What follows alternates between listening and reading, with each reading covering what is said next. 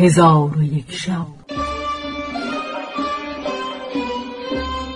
چون شب ششصد و پنجاه و نهم برآمد.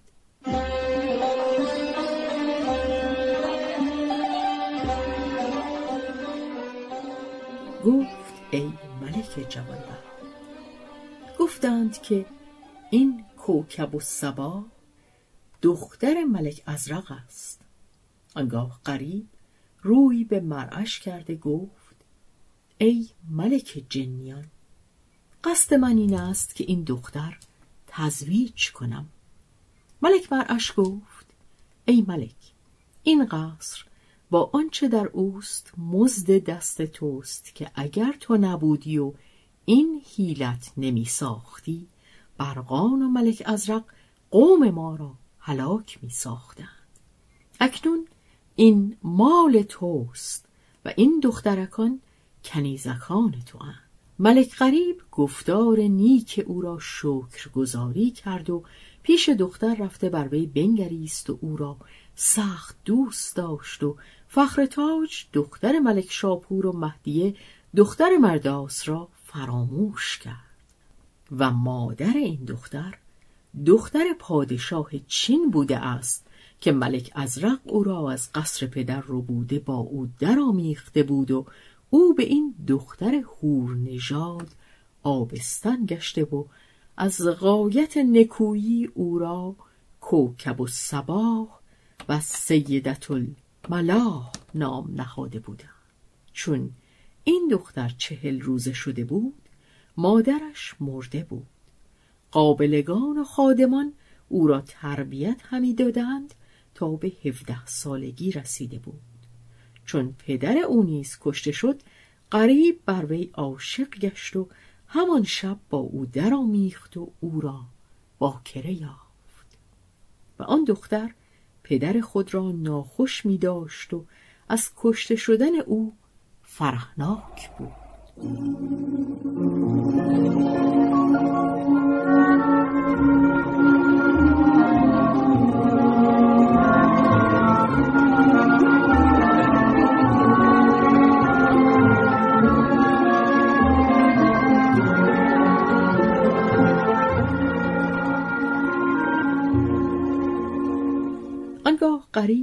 به ویران کردن قصر ابلق بفرمود قصر را ویران کردند و خشتهای زرین و سیمین او را به جنیان بخش کرد و زر و سیم و گوهرهای بیشمار از آن قصر بیرون آوردند.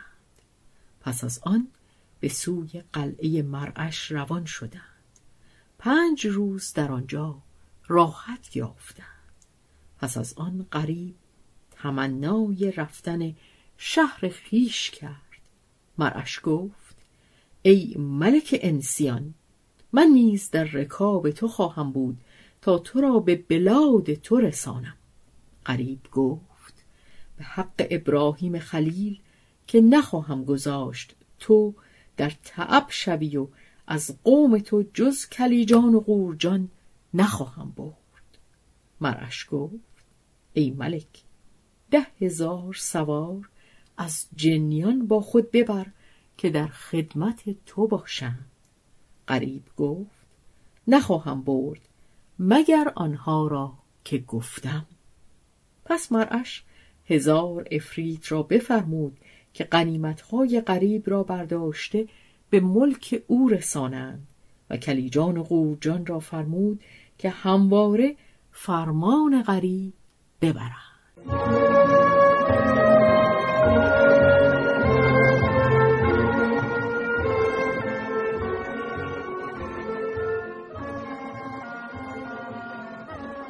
آنگاه قریب با افریتان گفت شما این مالها و کوکب و سباه را بردارید و به کوفه ببرید و قریب خواست که بر اسب پرنده خود سوار شود. مرش گفت این اسب جز در سرزمین ما زندگانی نتواند کرد ولکن مرا اسبی است که مانند او در همه آفاق نیست.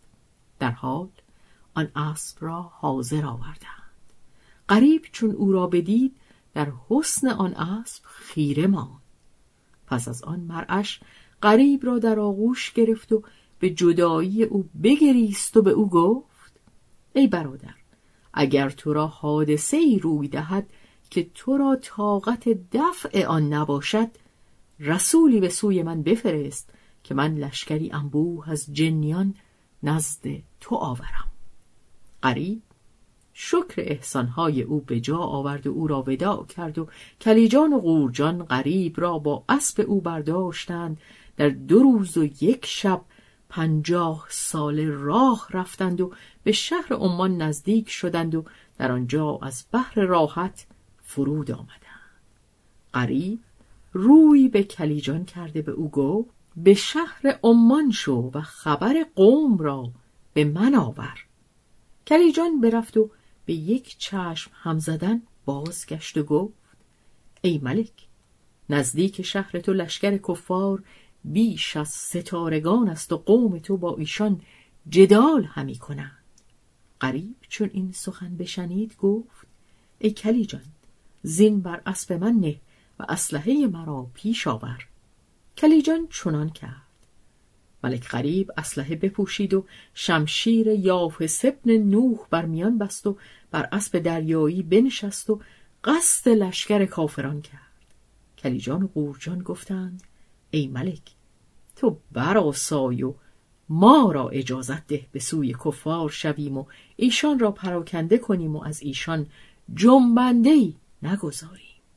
قریب گفت به ابراهیم خلیل که شما را نگذارم که با ایشان مقاتله کنی. و من خود با ایشان جنگ خواهم کرد و آمدن آن لشکر را سببی بوده است. چون قصه به دینجا رسید بامداد شد و شهرزاد لب از داستان فرو بست.